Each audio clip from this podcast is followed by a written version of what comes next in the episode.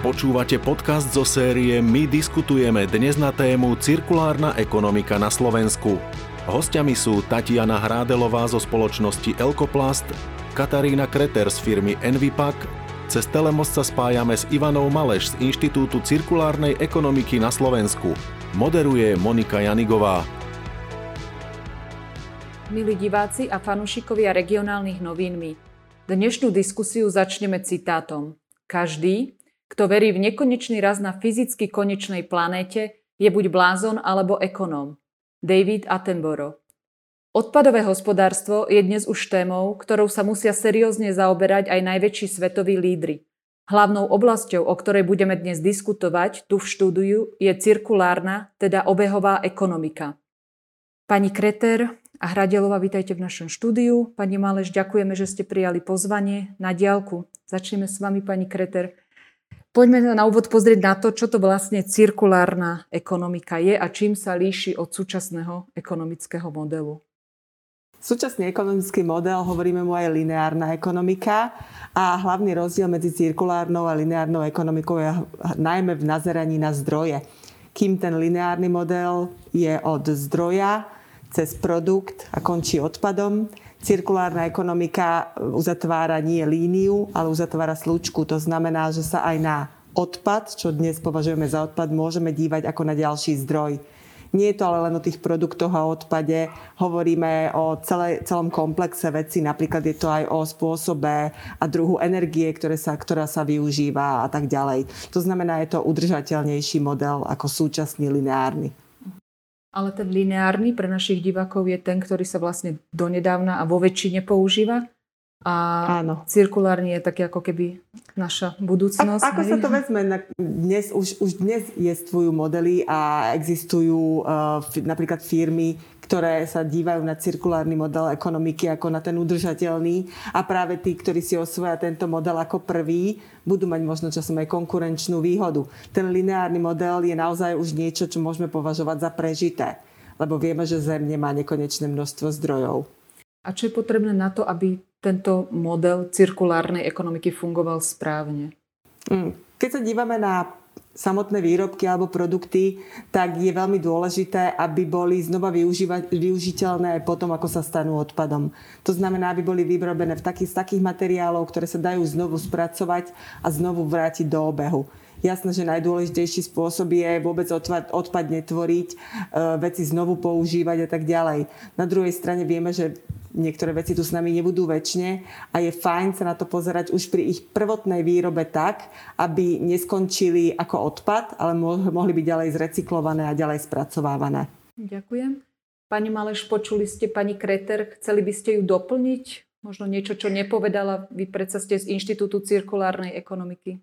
Sa páči. Áno, Katka to veľmi pekne popísala, presne ten rozdiel medzi lineárnou cirkulárnou ekonomikou. Znamená, že tá lineárna sústredí na to, že veci vyrábame z prírodných zdrojov, potom ich veľmi krátko spotrebovávame a veľkým problémom v rámci našej lineárnej ekonomiky sú jednorazové veci, ktoré dnes máme veľmi zastúpené v našom každodennom živote a tieto veci končia ako odpad.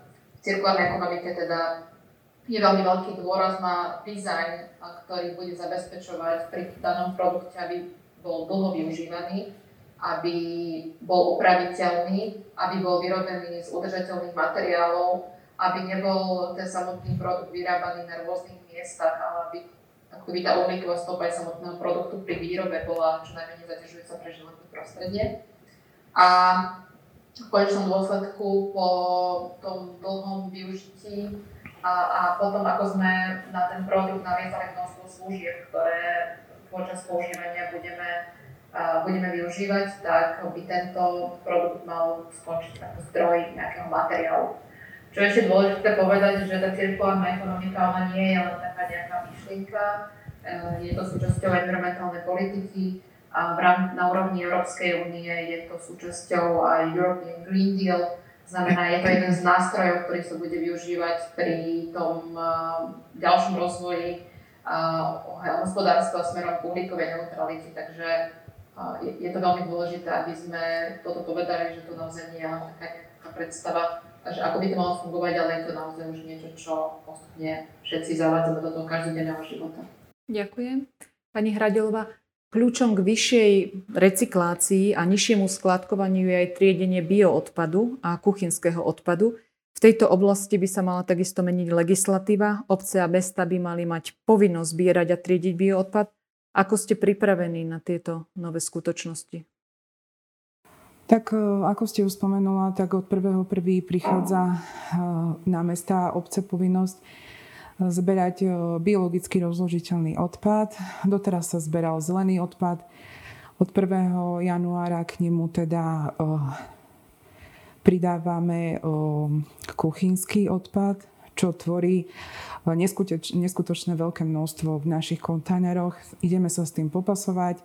Naša firma Elkopo Slovakia ponúka e, niekoľko e, kontajnerov, e, takisto zvozovú techniku, techniku na spracovanie tohto odpadu, takže sme na to pripravení, chceme mestám a obciam pomôcť a Budeme sa snažiť proste úplne z tých kontajnerov dostať ten odpad, naučiť ľudí a nejako sa popasovať následne s tou úpravou tohto biologicky rozložiteľného odpadu kuchynského.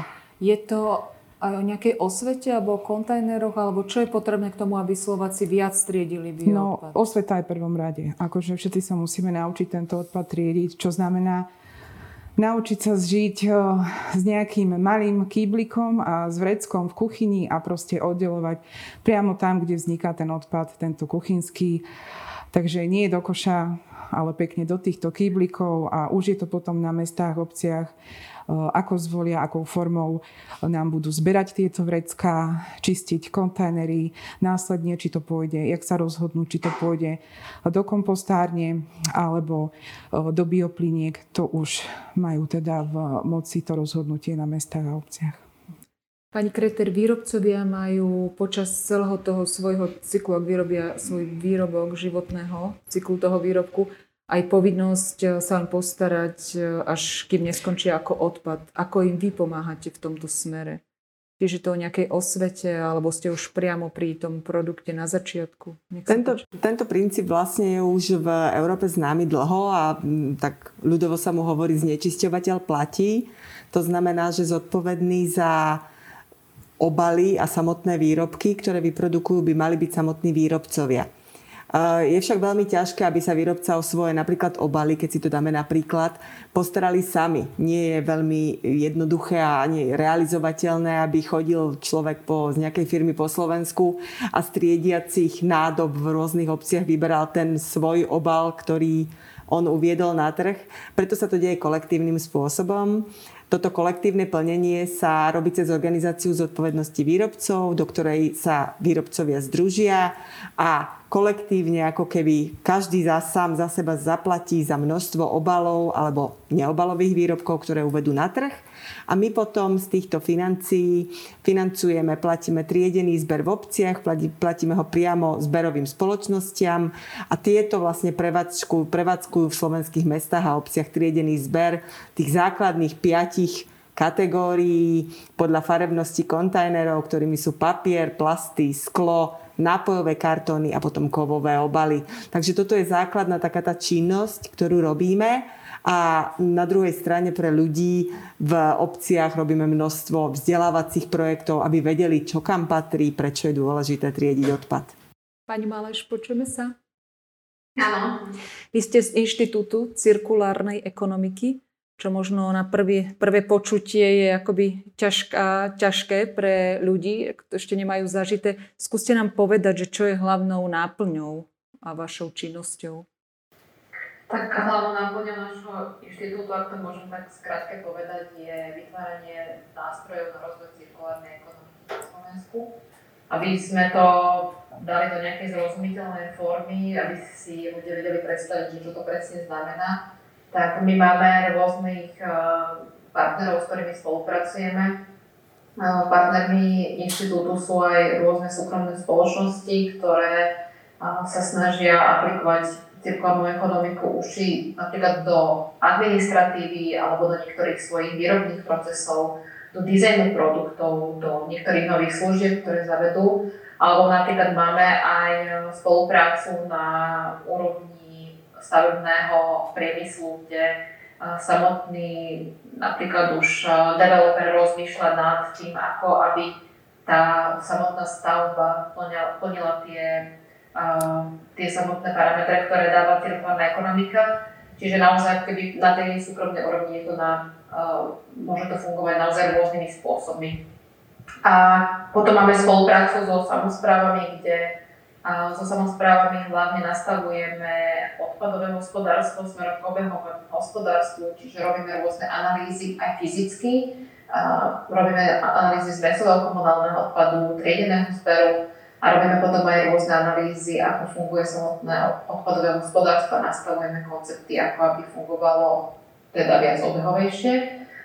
Máme potom spoluprácu aj na úrovni štátu, znamená, či to je Ministerstvo životného prostredia alebo Úrad podpredsedu vlády pre informatizáciu, alebo mali sme spoluprácu na jednom konkrétnom projekte aj s kanceláriou prezidentky Slovenskej republiky, kde všetky tieto naše skúsenosti, všetky dáta, všetky analýzy využívame na to, aby sa tvorila nejaká jednotná environmentálna politika, aby sa pri zákonoch robili tie správne rozhodnutia a často sme aj rôznymi recenzentami alebo oponentami rôznych odborných štúdiách, takže ehm, všetko, čo robíme, využívame na to, aby, aby sme pomohli naozaj rozvoju tej obehovej ekonomiky. A ako sme na tom na Slovensku v obehovom hospodárstve, keby ste to mali porovnať možno aj s inými krajinami, okolitými, a potom, že aké máme my vlastne nejaké ambície, plány, ciele, stratégie do budúcnosti? Uh-huh. Tak e, čo sa týka o, Slovenska, tak my zatiaľ nemáme urobený nejaký ako keby tzv. circularity gap, koľko, nakoľko sme cirkulárni. Na toto viem, že pracuje momentálne ministerstvo životného prostredia, takže tam čakáme naozaj na tie výsledky, že a do akej miery sme cirkulárni a, a či v porovnaní s inými krajinami, ako napríklad sú Rakúsko alebo Holandsko, ktoré tento circularity gap už majú.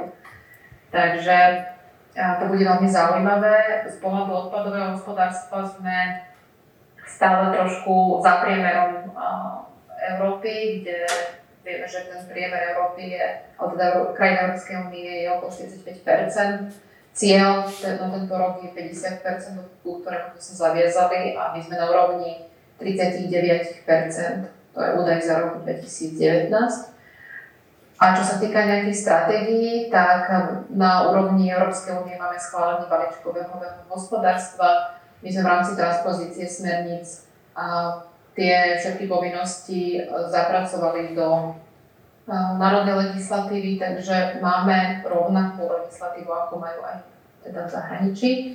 Máme jednotlivé princípy zapracované aj do celonárodnej envirostratégie, aj do plánu rozvoja, teda integrovaného plánu rozvoja Slovenska tiež je zapojená teda cirkulárna ekonomika. Takže na rôznych úrovniach tá cirkulárna ekonomika už je ako keby takým cieľom, ktorý by sme mali dosiahnuť vyvíjajú sa opatrenia na rôznych úrovniach a keď to porovnám so situáciou, ktorá bola v roku 2015, keď my sme začali s týmito našimi aktivitami, tak naozaj sme sa pohli dopredu. Ďakujem. Pani Hradelová sa vráti k vám, lebo mňa mhm. zaujíma ten kuchynský odpad. Mm-hmm. Jedna vec je to, že ako teda budú nejaké normy, alebo ako to bude u ľudí, ako budú separovať. Hej, že nechcem to preháňať ani vôbec niekde dávať do nejakého potonu, hej, že či bude nejaký ako keby slanina do jedného koša, zelenina do druhého, ale že potom ešte nám povedzte ten pohľad z, z pohľadu občana a potom ako to spracovávate vlastne mm-hmm. na pozadí, hej, že to, čo my už nevidíme, keď to vyvezieme. No, nebude sa deliť slanina od, od ďalšieho ovocia alebo zeleniny tento odpad kuchynský, áno, uh, bude musieť samozpráva, teda obce a mesta zberať tam, kde nerozdávala kompostéry, čiže tí ľudia v mestách a v obciach nedostali kompostér na spracovanie tohto odpadu, takže pre tieto pre, pre túto časť, ktorá vlastne nedostala tie kompostéry, kompostéry musíme teda zadovážiť ľuďom domov ako ste hovorila, kýbliky, ktoré treba mať teda v kuchyni alebo niekde blízko, kde sa ten odpad vytvára. Oddeliť to od normálneho komunálneho odpadu a počkať si na, teda na zvozovú techniku, na spôsob zvozu, ktorý určí tá samozpráva, to som už hovorila teda na začiatku. My ponúkame kýbliky, ktoré sú perforované, do ktorých sa dávajú biodegradovateľné vrecká, čiže rozložiteľné na komposte. Pri tejto dvojici vám tento odpad kuchyni nesmie zapáchať, nemal by, takže po naplnení kýblika vlastne sa zbavíme odpadu, že odozdáme tej zberovej spoločnosti, ktorá to bude vykonávať. Ak obec nestanoví zberovú spoločnosť, bude si to musieť sama riešiť.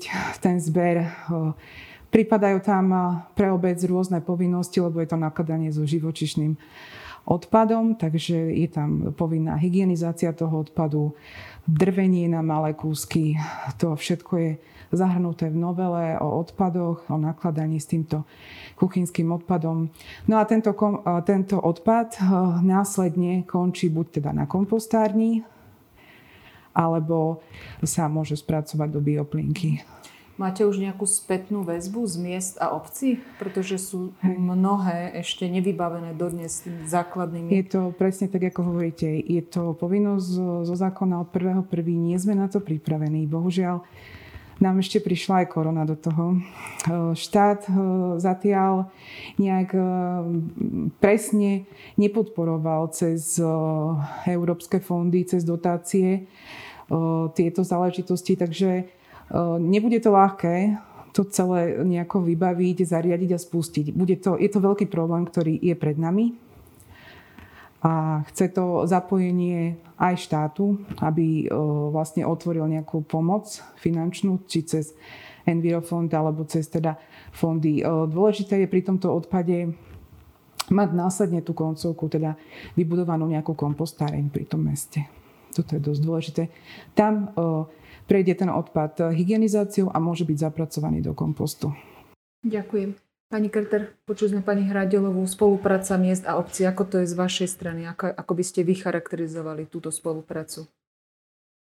Ako som už spomínala pred chvíľočkou, triedený zber by mal byť úplne odčlenený od odpadového hospodárstva v obci. Obec by sa mala zúčastňovať akurát na takom nastavení systému, pretože si pozná svojich občanov, mala by e, byť súčinná pri vzdelávaní svojich občanov a tak ďalej.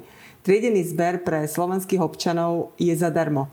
To znamená, v rámci komunálneho poplatku za odpad už e, nie je hradený triedený zber. Funguje to tak od roku 2016, odkedy tu máme zákonom stanovenú rozšírenú zodpovednosť výrobcov a ľudia v obciach, ktorí sa vlastne ako keby skladajú na to odpadové hospodárstvo, tak tí z ich financií je práve hradený zmesový komunálny odpad, biologicky rozložiteľný odpad, jedle oleje, v niektorých obciach aj drobný stavebný odpad. Na druhej strane samotný triedený odpad, triedenie, a to je nielen autička zberovej spoločnosti, ktoré prídu vyniesť plasty, papier, sklo a tak ďalej, ale aj samotný dovoz na triediacu linku, dotriedenie tohto odpadu na viaceré kategórie, balíkovanie a odvoz k recyklátorom. Toto všetko je vlastne hradené z organizácie zodpovednosti výrobcov. Takže pre občana je triedenie zadarmo. Vy robíte aj nejaké služby nad rámec zákona, alebo to, čo je povinné? No, ešte priamo k tomu zákon, zákonným povinnostiam samozrejme spada vzdelávanie, to som tiež už trošku načala. Je to o tom, aby ľudia vedeli, čo triediť, ako triediť, prečo je to dôležité, možno čo sa deje s tým odpadom potom, ako ho vyhodia. Ak by sme rátali nejaké služby nad rámec, tak je to určite poradenstvo. Je to nastavovanie infraštruktúry priamo v tých daných obciach, kde prichádza k triedeniu odpadu. Um, znamená to nejakom spoločnom nastavení s obcov sa vieme, vieme porozprávať o tom, prečo na jednom konci obce sú tie možno kontajnery plnšie, kde sú prázdnejšie, vieme operatívne reagovať a naozaj optimalizovať tú štruktúru v tých obciach tak, aby bola pohodlná pre občanov a stále efektívna pre výrobcov. Ďakujem. Pani Maleš, počuli ste vaše dve spoludiskutujúce dámy. Vy tiež na projektoch spolupracujete so samozprávami. Môžete predstaviť, nám priblížiť nejaké skúsenosti, projekty, na čom ste spolu robili, spolupracovali? Mm-hmm. Tak na samozprávach my sme sa hlavne sústredovali na tie analýzy z mesového komunálneho odpadu a na analýzy a toho triedeného zberu. Znamená, nás zaujíma, že čo vnútri naozaj sa nachádza. Tak čo sa týka analýz z mesového komunálneho odpadu, tak tam stále vieme, že nám vychádzali zhruba rovnaké výsledky, už sa to jednalo o menšie alebo väčšie mesta, že najviac je bioodpadu. A to je niečo, čo sme zaznamenali napríklad najväčší posun za posledný rok, že uh, najväčší nárast uh, triedení práve sme zaznamenali v tom bioodpade oproti minulému roku, oproti roku 2018, v roku 2019 to bolo 24% viacej Takže keby prvé tie kroky všetky, ktoré sa urobili, tak prinašali nejaké výsledky. A čo sa týka triedeného zberu, tak uh, tam sme robili analýzy, ako čisto uh, sa triedia, je ten, aký čistý je ten triedený zber, tak je to naozaj rôzne, záleží od toho, že či to je nejaká individuálna bytová výstavba, alebo je to komunál, alebo teda je to komplexná, čiže sú to bytovky. A tam sme zaznamenali, že napríklad oveľa väčšie znečistenie v prípade plastov ako v prípade napríklad papiera, že ľudia tam vyhadzujú veci, ktoré tam vôbec nepatria. Čiže vyhadzujú tam napríklad aj textil, ktorý, ktorý patrí do úplne iného kontajnera. A takou veľkou prioritou aj v rámci balíčka obehového hospodárstva je práve aj textil ako ďalšia taká komodita, ktorú by sme mali mať zavedenú. Vieme, že to mnohé samozprávy zavádzajú ako dobrovoľný nástroj, nakoľko tam nemáme rozšírenú zodpovednosť výrobcov, ako je to v prípade napríklad obalov.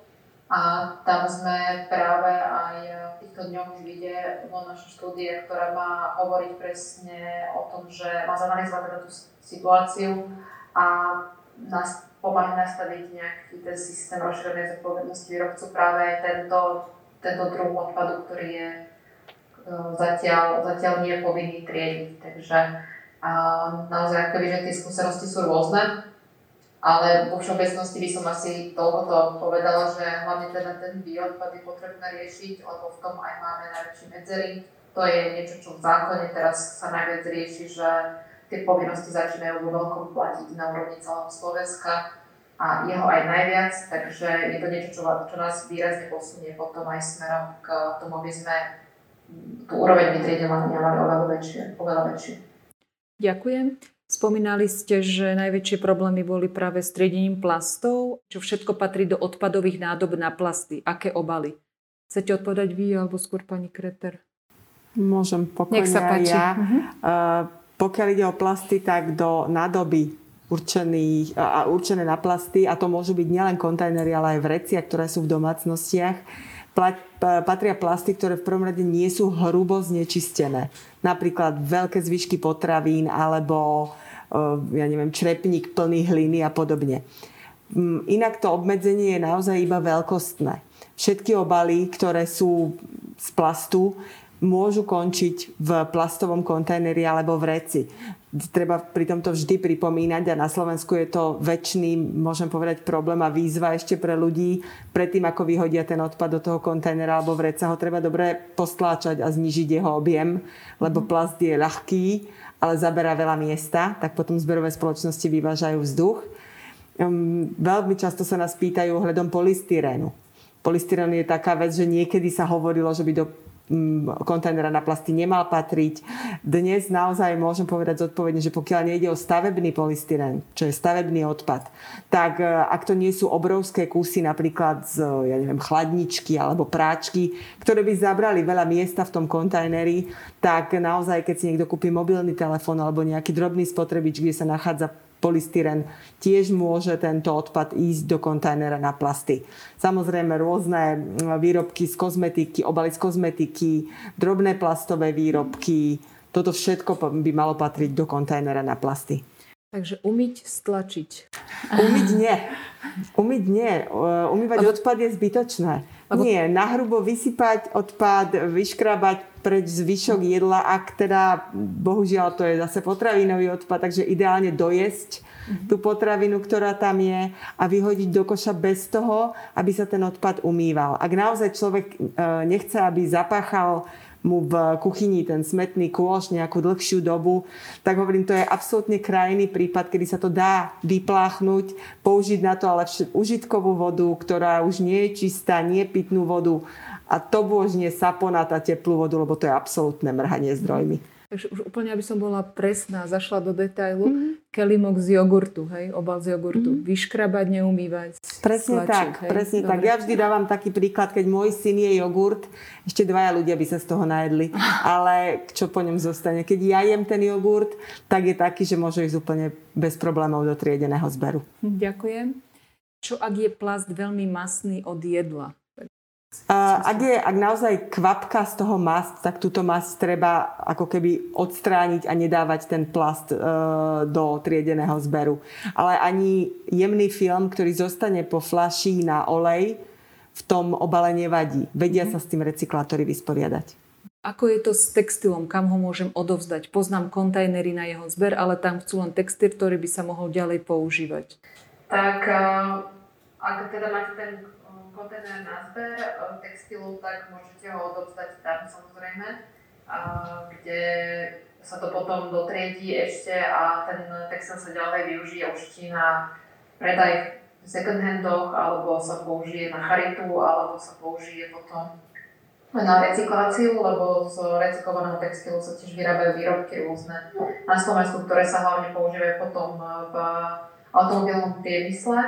A neviem, odkiaľ ten divák alebo diváčka je, sa na, na ten textil, ale napríklad veľmi zaujímavým konceptom, ktorý funguje v rôznych mestách na Slovensku sú tzv. swapy, kde keď si sledujete aktivity takéhoto typu u vás v meste, tak môžete napríklad oblečenie, ktoré už nenosíte, vymeniť za iné oblečenie, znamená odnesiete to na takúto akciu, ktorá, kde tie svoje oblečenie odovzdáte a môžete si zobrať oblečenie, ktoré doniesol niekto iný. Niektoré second handy tiež odoberajú oblečenie, ale sú to iba slovenské second handy, nie sú to tie nadnárodné reťazce second handové, ktoré potom napríklad aj oblečenie upcyklujú, znamená zbierajú to oblečenie a z toho ušiel niečo iné a potom to ďalej predávajú, takže tých možností niekoľko záleží samozrejme od tom, aký ten textil je, či je ešte nositeľný, alebo je už uh, použiteľný iba na napríklad na recykláciu, takže aj, aj to treba akoby, že trošku odlišiť. Ďakujem. Pani Hradelová, často vidieť v našich mestách už ako keby dosť zaužívané sú polopodzemné kontajnery. A by ma zaujímalo, že či aj tam ako budete nejako riešiť ten bioodpad, alebo to bude úplne separátne od tohto.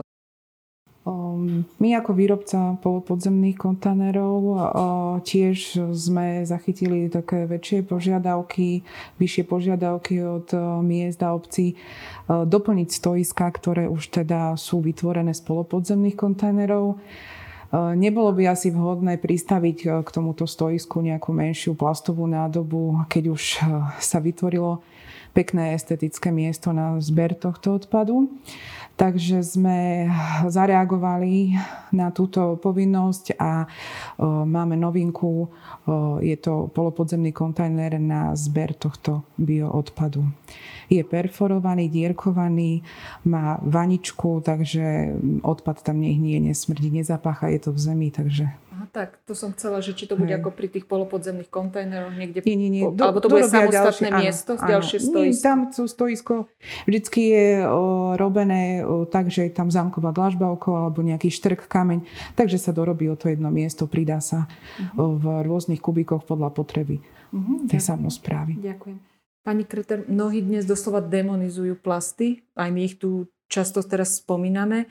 Ako to s ich ďalším spracovaním a či sme sa tiež posunuli, hej? že pani Málež hovorí, že tam vidieť posun, odkedy začali robiť osvetu a vôbec prišli na trh, takže ako to vy vidíte, kde sme sa my posunuli ako Slovensko? Slovensko celkovo, pokiaľ ide o recykláciu a spracovanie odpadu, rastie. Hej, takže rovnako sú na tom aj plasty. Na Slovensku máme recyklačné kapacity, ktoré sa vedia dobre popasovať s tzv. monoplastmi, ak to môžem tak povedať. To znamená plast, ktorý je jednodruhový. Bohužiaľ nie je to tak úplne, pokiaľ ide o obal alebo výrobok, ktorý sa skladá z viacerých druhov plastov, ktoré sa nedajú od seba jednoduchým spôsobom oddeliť. E, ten, túto výzvu by však mala vyriešiť od nového roka ekomodulácia, takže mali by byť ako keby protekčne podporované tie obaly, ktoré budú na recykláciu vhodnejšie. Pokiaľ ide o samotné plasty, tak plast je materiál, ktorý je dobrý. On naozaj sme ním dokázali zaujímavé veci. Je hygienický, je ľahký, nerozbitný, má kopec plusov. Bohužiaľ, tá demonizácia, o ktorej hovoríte, je niekedy zaslúžená, lebo naozaj už profanovaná e, plastová slamka a nie len ona, ale jednorazové, mnohé jednorazové plasty sú naozaj nedôstojným využitím materiálu, ktoré vznikal naozaj milión rokov a z tej ropy sa vyrobila vec, ktorá nám poslúži niekedy 5 minút, niekedy 30 sekúnd a prestane slúžiť. Takže naozaj aj tu je dôležité poznamenať, že používanie aj tých plastov s rozumom. V neposlednom rade napríklad plasty zabezpečujú dlhšiu trvácnosť potravín.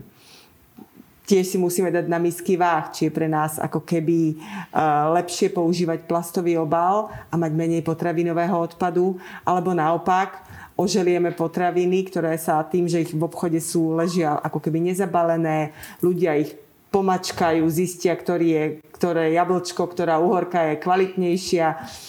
Tiež je to, tiež, to vec na širšiu diskusiu, lebo niekde nás samozrejme má ten obal, aj keď je z plastu, má využitie je dôležitý. Naopak, aj my sa stretávame s takými obrázkami, keď predávajú ošupaný pomaranč na mesiačikovaný vo vaničke zaliatý do folie že keď sa na to človek pozrie, povie si, och, keby tak ten pomaranč bol, mal vlastný obal, ktorý je trvácný a chránil by ten pomaranč. A pozor, on už má taký obal. Niekedy je to naozaj zbytočné.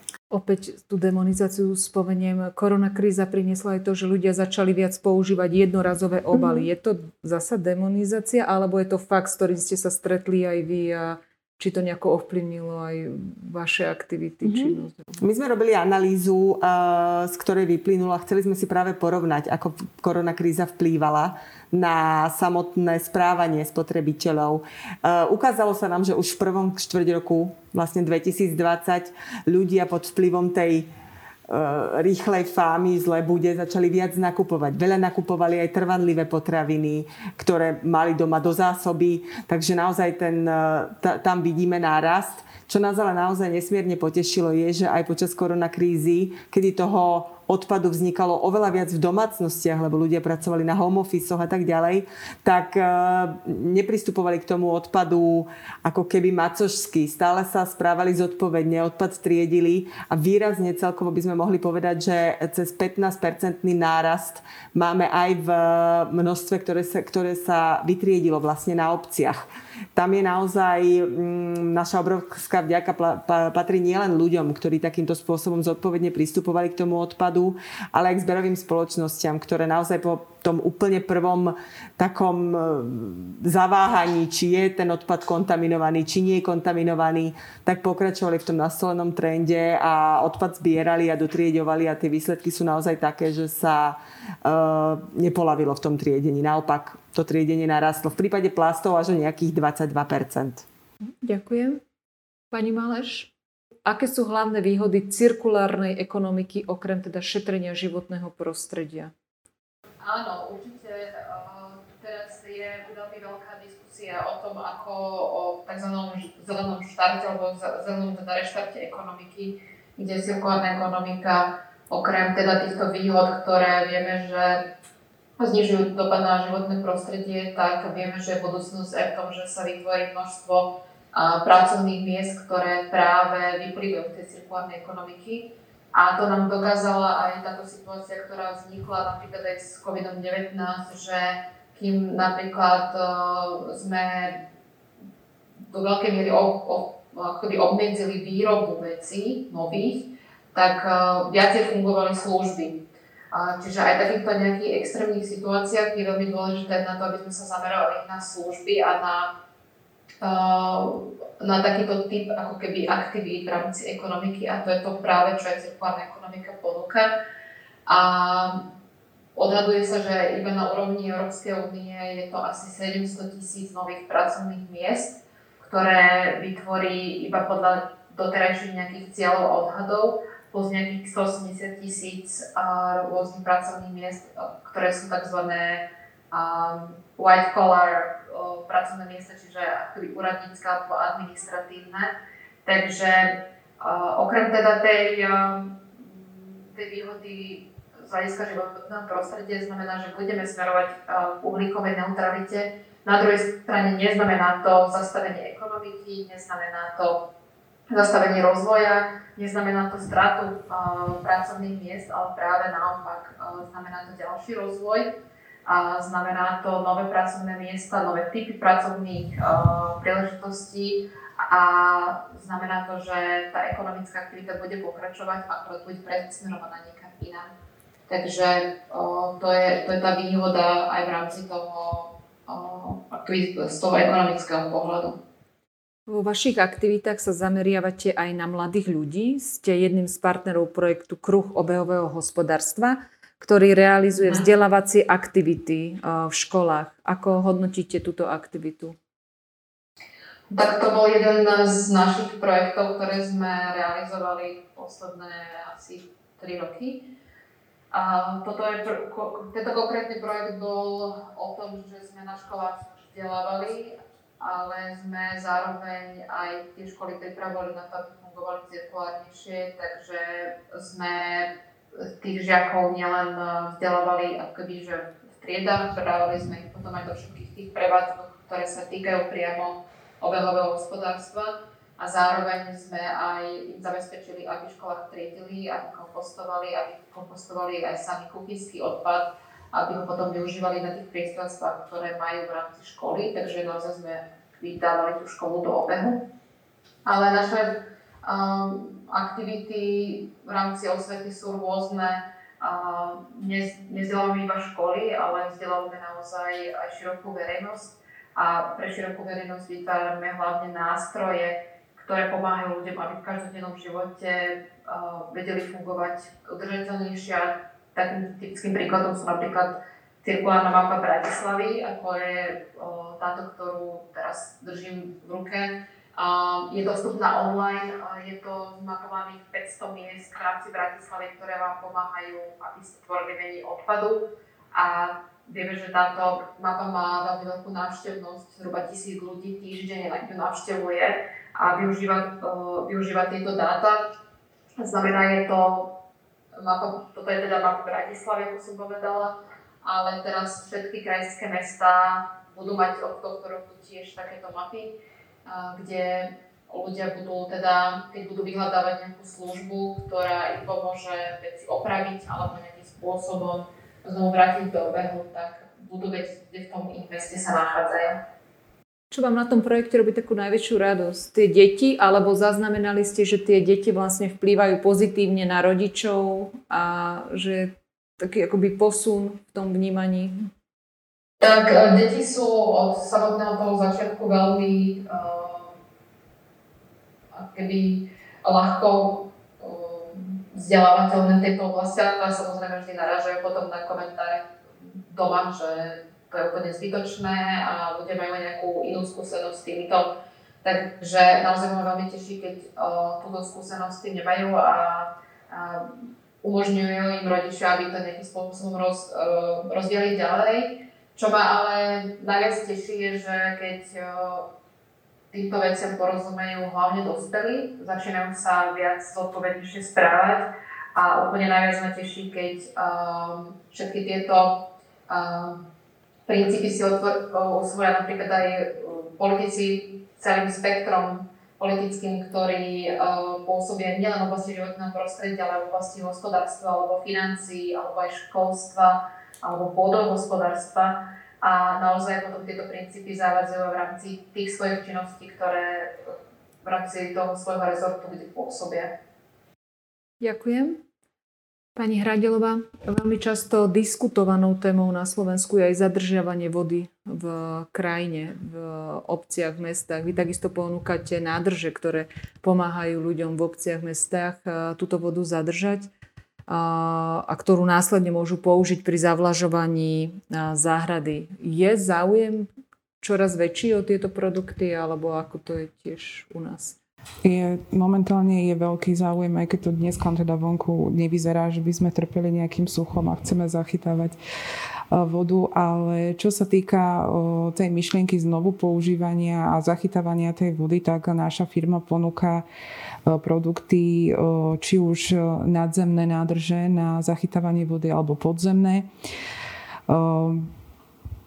Vodu zachytávame, využívame ju spätne, buď teda na polievanie záhradok, je mekšia, je lepšia pre tie plodiny, ktoré tam pestujeme, či už pre trávnik ak je ešte tá možnosť, že ju vieme použiť aj v domácnosti spätne, teda buď na, nejaký, na nejaké vece alebo na nejakú práčku, tak je to úplne ideálne, tak to bojujeme proti suchu.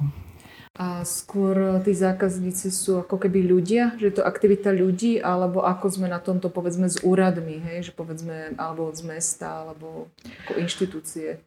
Čo sa týka rodinných domov a nejakých inštitúcií ako školy, škôlky, tak toto je ten kľúčový náš zákazník, ktorý vlastne odoberá priamo nádrže, ktoré sa, ktoré sa montujú alebo prichytávajú k rímsam na rodinných domoch alebo na školách. A e, čo sa týka tých samozpráv, tak e, tam je to spôsob už buď zelené strechy, vysádzanie zelených striech, alebo nejak zazelenanie tých, e, tých betónových námestí a ploch, ktoré máme v tých mestách. Na sídlisku Hajk v Žiline kontajnery priťahujú diviaky. Ak pribudnú tie na bioodpad, budú ich priťahovať ešte viac. Ako to plánujete zabezpečiť v prípade konkrétne u vašich produktov? Toto je pekný nástrel toho, čo tu dnes preberáme, že keď máme ten bioodpad komunálnom odpade, ako teraz na sídlisku Hajík, tak tie diviaky tam idú a vytrieďme ho, dajme ho preč, oddielme ho, zabezpečme tento kontajner ináč, aby sa tam nedostali. A je to v poriadku pre e, zbytkový alebo ten ostatný komunálny, ktorý nám tam ostane po vytriedení toho kuchynského odpadu. Diviaky tam nemajú čo hľadať, lebo tam nenajdú tú potravu. A máme v portfóliu eh, taký kontajner, je to betónový kryt na kontajnery, ktorý určite tieto eh, diviaky nejako neprevalcujú, ani sa do neho nedostanú. Momentálne riešime so Žilinou nejakú spoluprácu, že dáme to do testovacej verzie, nech na sídlisku otestujú tento betónový kryt. To počúvam, tak to bude možno aj riešením pre medvede v Tatrách. Bodaj by. Dobre, ďakujem. Ako reagujú na nádoby s bioodpadom ľudia? Určite sa stretli aj s negatívnymi názormi. Ako im to vysvetľujete? O, s negatívny na bioodpad ľudia... O, ja si myslím, že mali by mať negatívne myšlienky v tom, že momentálne ten bioodpad alebo ten kuchynský odpad všetko skončí na skladke. Zaplňame ich zbytočne niečím, čo vieme ďalej spracovať, Vieme to znovu vrátiť v prírode, odkiaľ sme si ten odpad zobrali s formou kompostu, takže ja si myslím, že kritika tu nie je na mieste. Ďakujem. Posledná taká moja otázka, dámy, na záver je, že ako vyzerá vaša domácnosť? Máte pochopenie u členov rodiny, koľko máte košov svojím spôsobom? Je to stále životný štýl, aj keď by to malo byť samozrejmosť? Začnem vami, pani Kreter. Mm. Ako vy triedite odpad doma? V každej obci sa triedí, alebo môže triediť iným spôsobom. Niekde sa triedia plasty, nápové kartóny a kovy spoločne do jednej nádoby. V meste, kde ja žijem, sa e, realizuje zber osve. To znamená, na tých 5 základných e, materiálov máme 5 rôznych kontajnerov, teda plasty sa zbierajú vrecovým systémom v, v domoch. Eh, okrem iného, okrem týchto piatich kategórií máme doma eh, zber biologicky rozložiteľného odpadu a posledný kôš je na zmesový odpad, ktorý sa už nedá nejakým spôsobom vytriediť. Takže reálne si to treba naozaj zmanéžovať a možno práve tým snažiť sa o minimalizáciu odpadu celkovo, nemať každý kôš obrovský, ale mať ich maličké, aby do nich nebolo čo dávať a podľa toho to už na začiatku nakupovať. Pani Hraďová? Tak u nás e, sa triedí asi všetko, takže plasty, papier, už aj tento kuchynský sme začali triediť, ale e, nezberá nám ho obec, dávame si ho na svoj kompost, ktorý máme doma, keďže máme rodiny doma, ale o, musím priznať, že v tomto akože najväčší ťahun je teda syn, ktorý nás do toho Koľko má rokov? Mám tak 23. Ďakujem. Pani Máleš, preniesieme sa k vám. Ako to vyzerá u vás doma? A máme, doma kompostujeme v záhradnom komposteri bioodpad, takže máme na to doma vetierko v kuchyni, kde to zbierame a vynašame to do kompostera, ktorý potom, uh, o ktorý sa staráme a kompostne ho využívame potom v našej záhrade každý rok. A potom máme nádobu na papier, a potom teda máme modrú na papier a žltú máme na plasty, kovy a na kartóny, ktoré sa v Bratislave zbierajú spolu.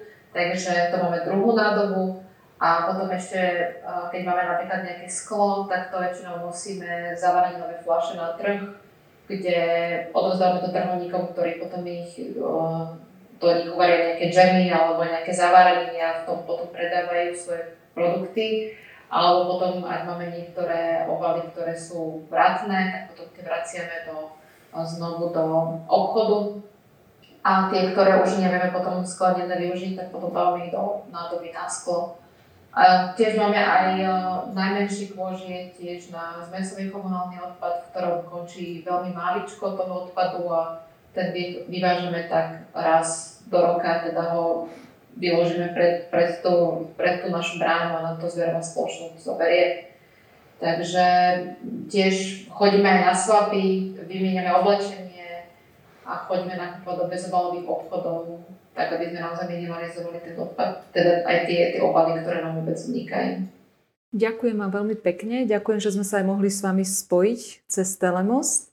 Dnes som sa rozprávala s Tatianou Hradelovou, konateľkou spoločnosti Elkoplast, Katarínou Kreter zo spoločnosti Envipak a cez telefón teda ešte raz ďakujem pani Ivane Máleš z Inštitútu cirkulárnej ekonomiky.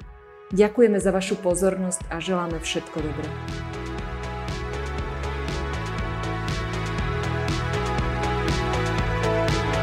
Získajte exkluzívny obsah z regiónov Digitálnym predplatným pomáhate tvoriť aj My diskutujeme. Viac informácií na myregiony.sk.